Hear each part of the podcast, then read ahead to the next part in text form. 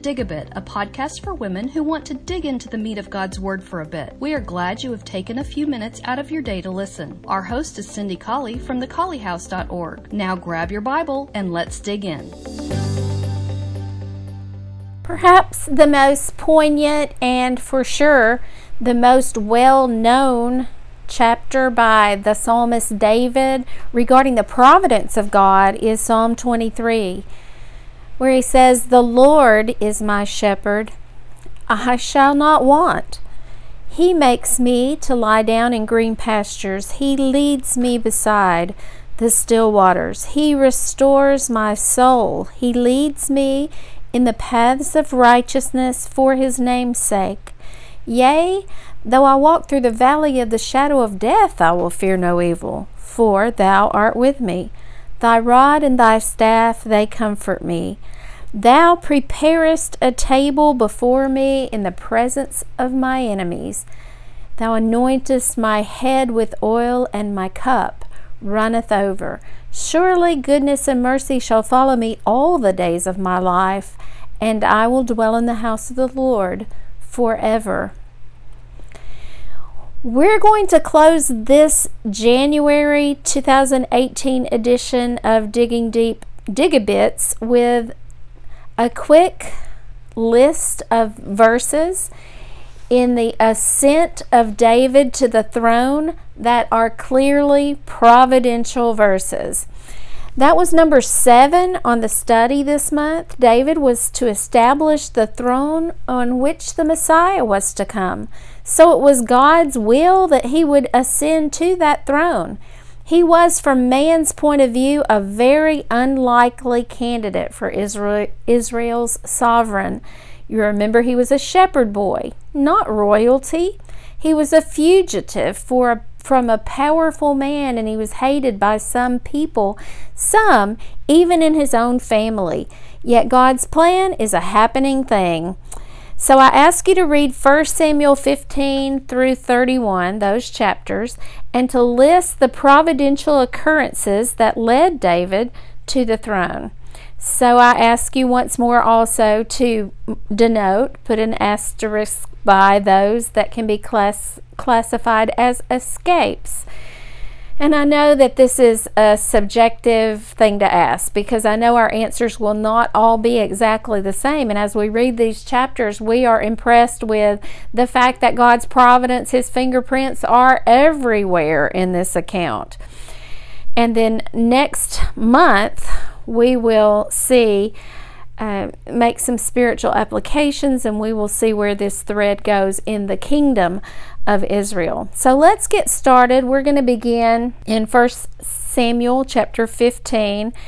And I believe in verse 9, Saul's disobedience when he brought home the king and the bleeding sheep from the Amalekites, I believe that disobedience was certainly the beginning of, well, not the beginning, it had already begun. God always intended David to be on the throne, but it was the uh, straw that broke the camel's back, I guess, as Samuel came and actually prophesied that Saul would be rejected when Saul outright blatantly disobeyed God's order to destroy, to utterly destroy the Amalekites. So that's in 15, verse 9, and we know from that point that Saul is out and that David is on his way to the throne. In 1527, uh, let's skip that one and go to 16.1.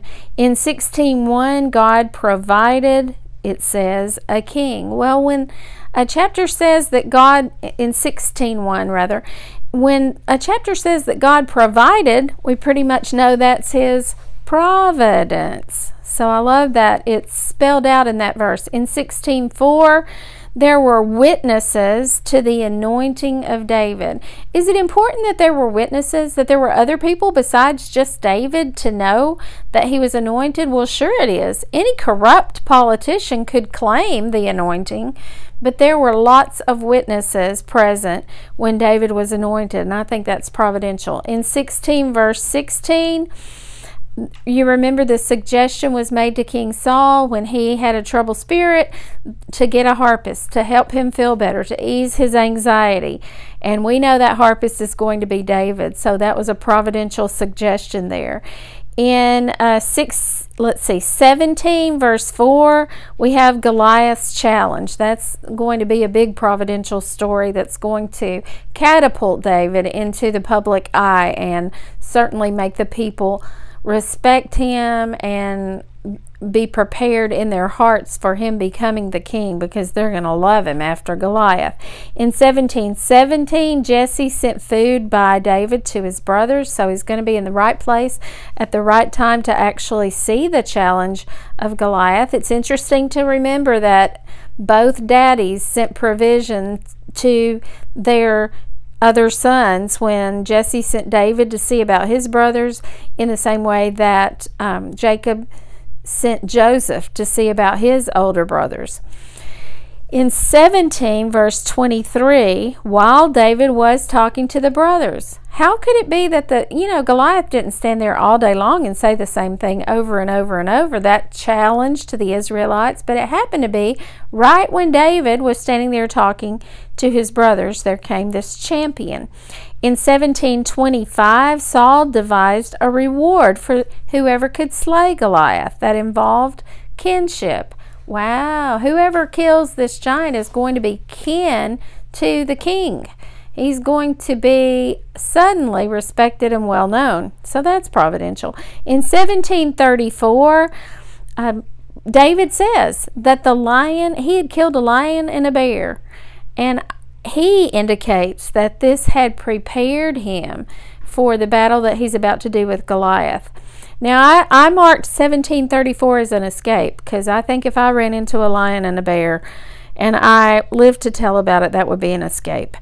In 17, verse 40, right there handy were stones, and he had a shepherd's bag or sling with him. He had the tools that he needed at hand. So many times we have the tools and we don't um, use those tools. We uh, ignore the fact that we have the tools we need to do God's will in let's go up to 18 no 1749 he slew goliath. 1749 he slew goliath. And of course that was an escape. I marked that one as well denoted it as an escape. In 1804 18 1 to 4 we see this friendship between jonathan and david. And it was a friendship that was going to be very important um, between Jonathan and David. And for some reason, beside 18 1 to 4, I have a note that says see verses 20 1 to 4. So let's look over there and see what that note is about. Let's see. So, David. Mm-hmm. Well, I'm not going to have the right verse if I'm in 2 Samuel. So let's look in 1 Samuel chapter 20. This, podcast is just so real, isn't it? Nothing prepared about this, nothing canned about this. Let's look in 1 Samuel chapter 20, verses 1 to 4. Um, yeah, here we have. Um, here we have David fleeing from Naioth and coming before Jonathan and saying, What have I done? What's my iniquity? What's my sin before your father that he's seeking my life? And down in verse 3, David swore and said, Your father knows that I have found grace in your eyes. And he says, Let not Jonathan know this, lest he be grieved. But truly, as the Lord lives and as your soul lives, there is but a step between me and death. Then said Jonathan to David, Whatsoever your soul desires, I will even do it for you. So I'm just pointing out in 20 verses 1 through 4, they became, their souls were knit in chapter 18. But by chapter 20, Jonathan, of course, is protective of David. He is um, ready to defend David's life even against his own father. And he actually puts his own life in jeopardy in defense of David. So I believe that friendship between Jonathan and David, of course, was very providential in sparing the life of David.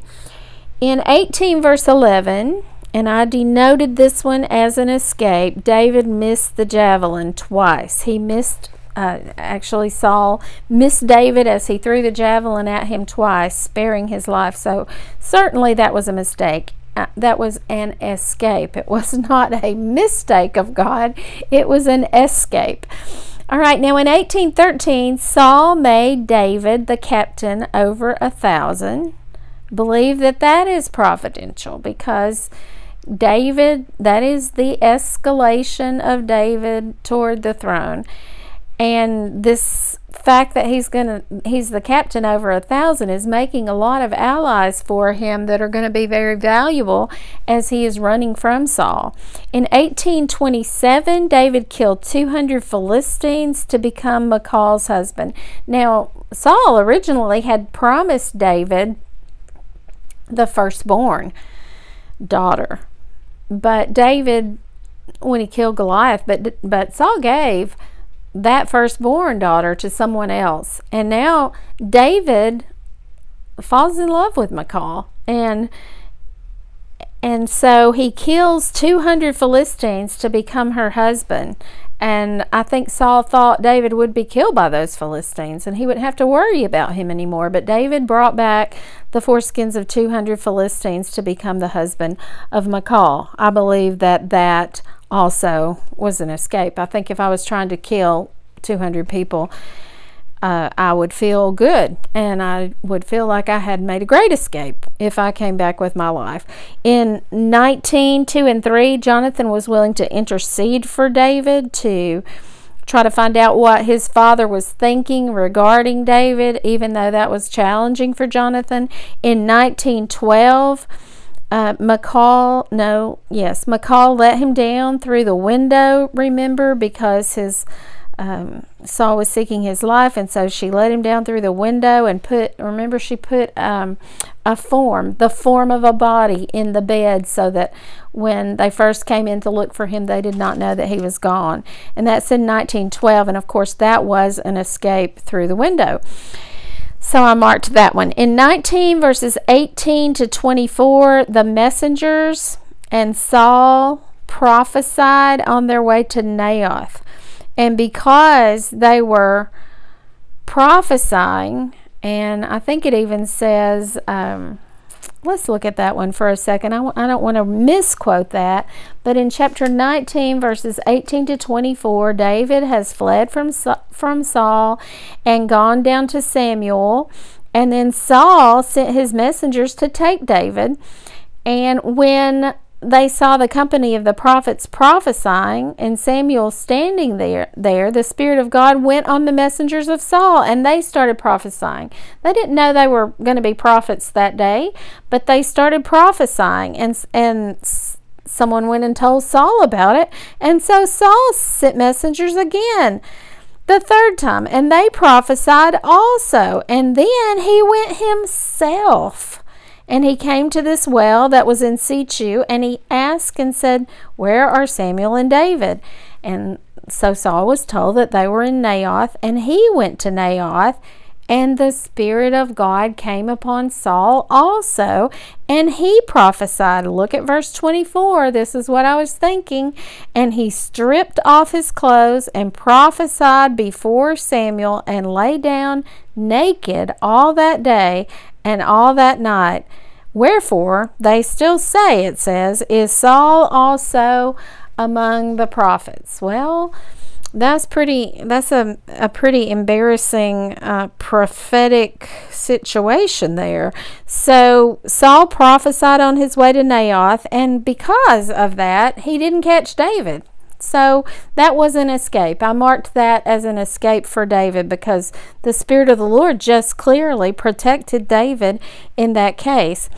Now, then, in, in chapter 20, verses 1 through 4, we have this um, occasion that we saw earlier the friendship between Jonathan and David. And verse 13 of that chapter 2 uh, references that I believe verse 13. I have a note here that says verse 13 references that God was responsible. Well, it says, The Lord do so and much more to Jonathan. But if it please my father to do you evil, then I will show it to you and send you away that you may go in peace.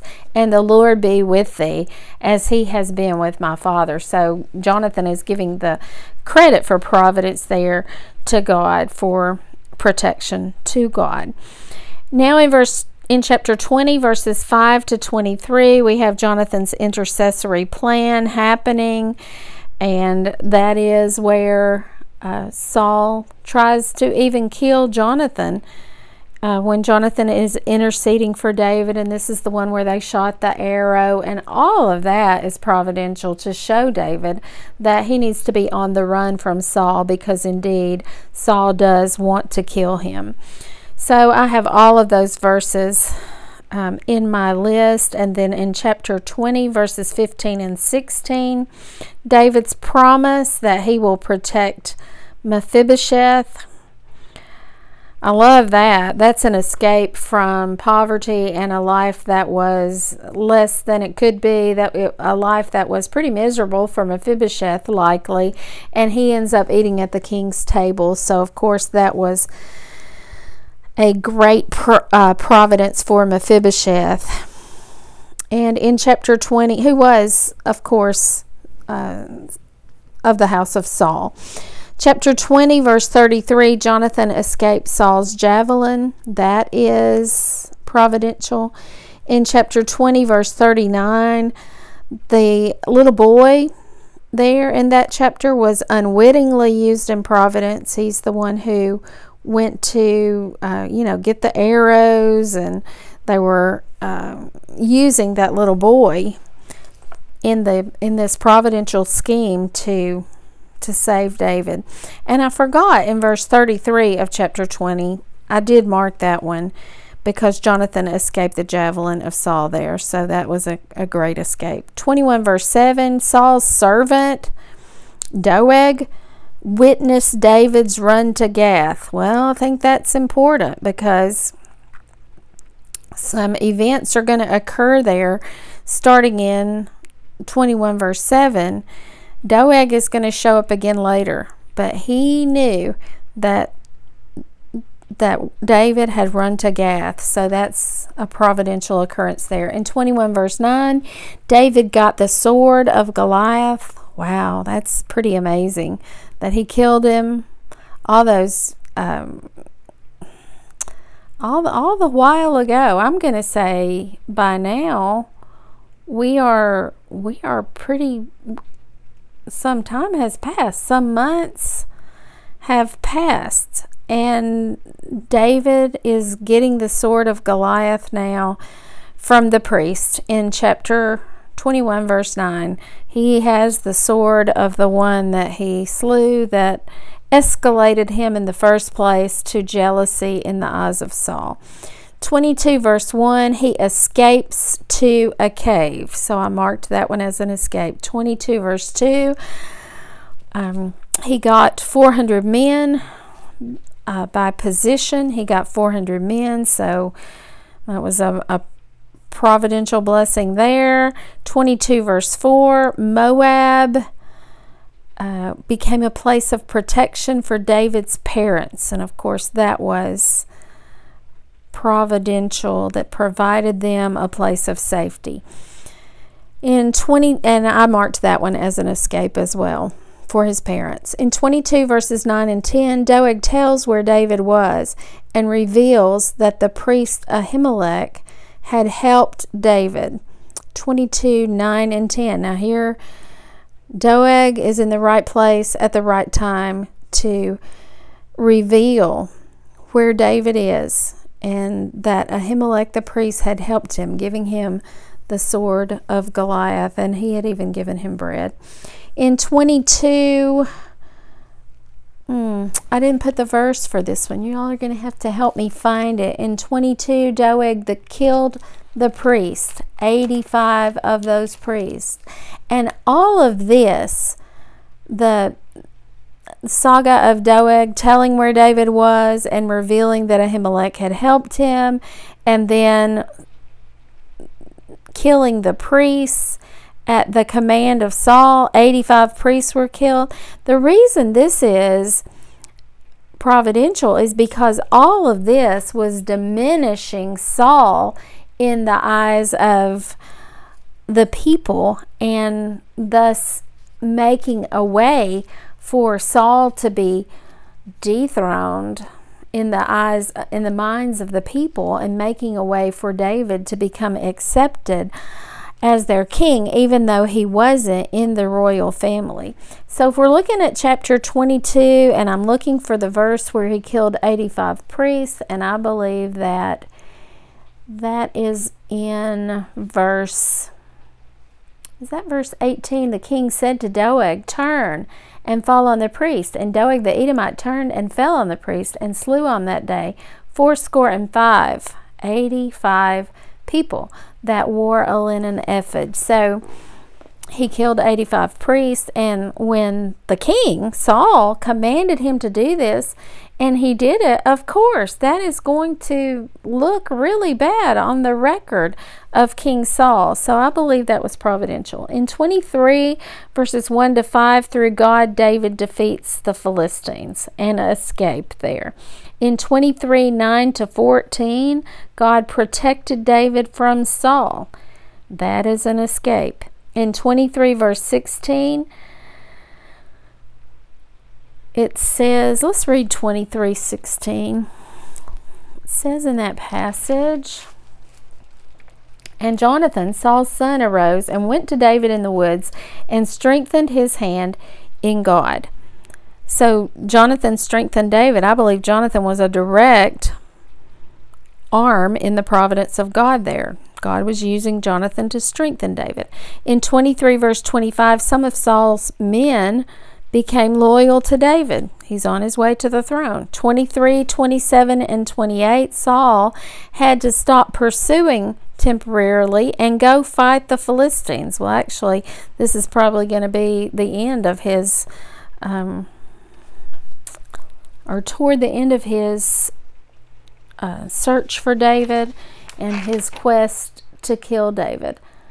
Okay, so Saul had to stop fight pursuing David and go and fight the Philistines in 23, 27 and 28 verses 27 and 28 and that is an escape. In 24 verse 3 Saul and David are in the same cave and you remember David goes and cuts a piece of Saul's skirt and this is an impetus for Saul's temporary repentance and David's temporary escape. So I believe I marked that one as an escape as well.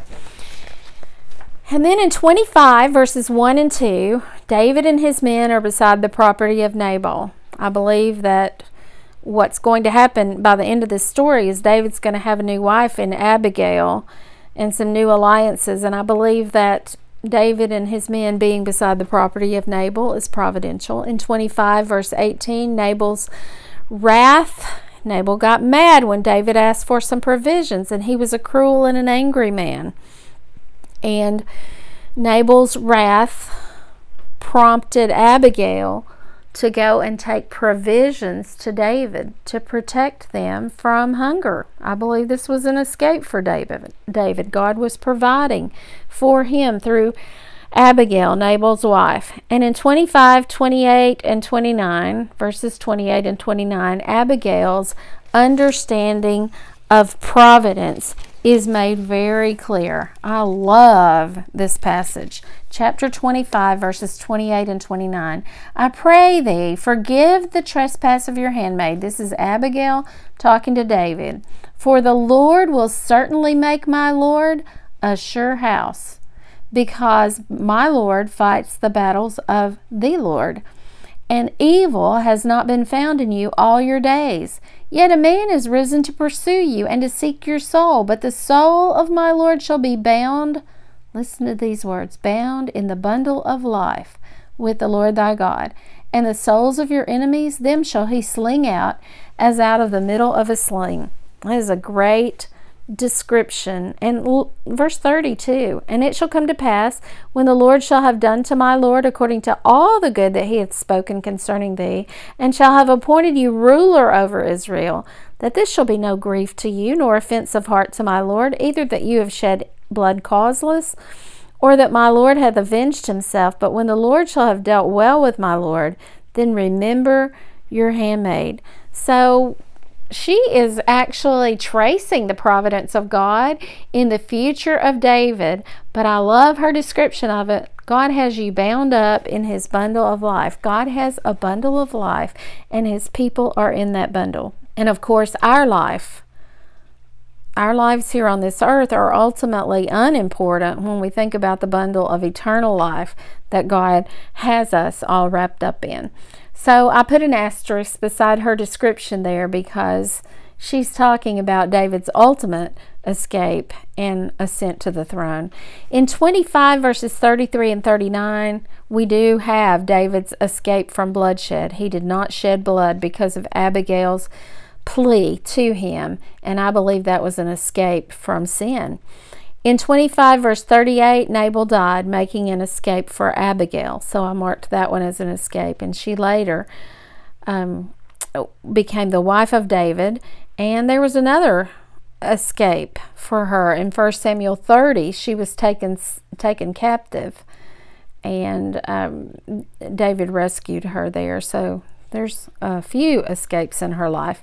And in 26, verse 12, a deep sleep from God came on Saul. Believe that was providential. In 26, verse 23, God, it says, delivered Saul. Let's read verse 23. 1 Samuel 26, verse 23. It says, The Lord rendered to every man his righteousness and his faithfulness. For the Lord delivered you into my hand today, but I would not stretch forth mine hand against the Lord's anointed. Well, there's an escape there for a, a providence there for David, but there's an escape for Saul in that verse as well. God delivered Saul from the hand of David through um, his belief that well, the Lord delivered him into his hand, but then also there's a sense in which the Lord kept David from killing Saul because David had respect for the office that God had instituted. In 28 14 through 19, God sent a message through the witch of Endor. I believe that was God's even miraculous providence there. In 29 verses 1 through 7, the Philistine lords rejected David from the battle against Israel. David was about to unbelievably go up in battle against the people of Israel. And they rejected him because they some of the men in the Philistine army were afraid that he would be a traitor and because he was a was an Israelite and so I believe that he was providentially protected from going up in battle against the wrong side. How would it look if the future king of Israel, how would it look when it was time for him to be king if he had fought in a battle against Israel? In 30, verse 8, God recovered the plunder that was taken by the Amalekites, including the wives. This is where Saul's two wives, Ahinoam and Abigail, were taken captive by the Amalekites and a lot of plunder was taken too, and God recovered that plunder. So I think that's an escape as well. In 30 verses 11 and 12, it was surely an escape from captivity for Ahinoam and Abigail and others. In 30 verses 11 and 12, an Egyptian was found um, to.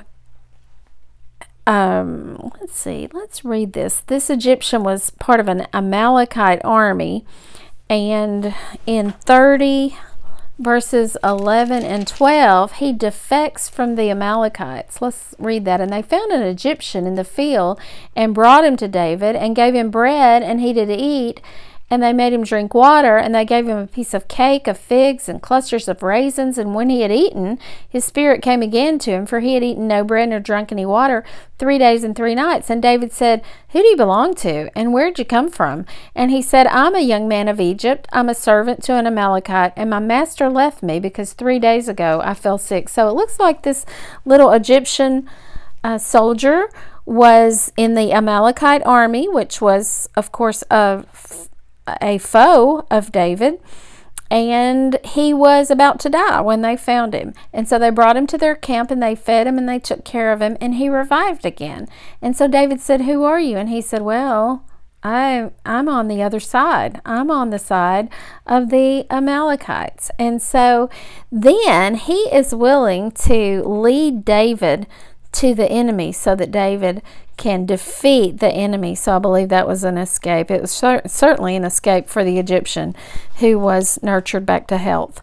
In 30 verses 22 to 31, David gifted the plunder of the Amalekites all around the kingdom, increasing his popularity. I believe that was providential. In 31 1 to 3, the Philistines slayed Saul's sons and his army. Of course, that um, may open the door for a vacant throne. Of course, one of Saul's sons took over that throne for quite some time, but of course, God's eventual plan was for David to be there. This was an escape for David.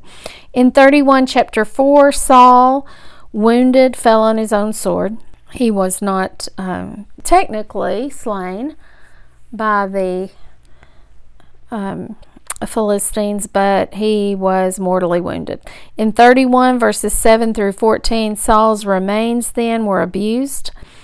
His bone, their bones were burned and buried, and this is going to providentially give David an occasion to later reclaim the bones of the enemy and to give them a proper burial, and that happens in 2 Samuel 21 verses 12 through 14. So, as promised, those are my passages that I listed for Providence as David ascended to the throne. Yours might be a little bit different, but I think that all of us, when we look at the events that occurred between Saul, David, Jonathan, the Philistines, the Amalekites, the wives, I think when we look at that, we have to just see that God's hand was in every bit of that because he had promised that through the tribe of Judah, through the royal family of David, would come a Messiah. And he you can see his hand working toward that day in Bethlehem, the city of David, when a Savior would be born. And we are still praising God because of the providence of that great Savior. Thank you for listening. If you find yourself in Huntsville, Alabama, we'd love for you to worship with us at West Huntsville Church of Christ at Providence, 1519 Old Monrovia Road, Northwest. Sunday morning worship begins at 9 a.m., followed by Bible classes for all ages. We meet again at 5 p.m. for evening worship and at 7 on Wednesday night.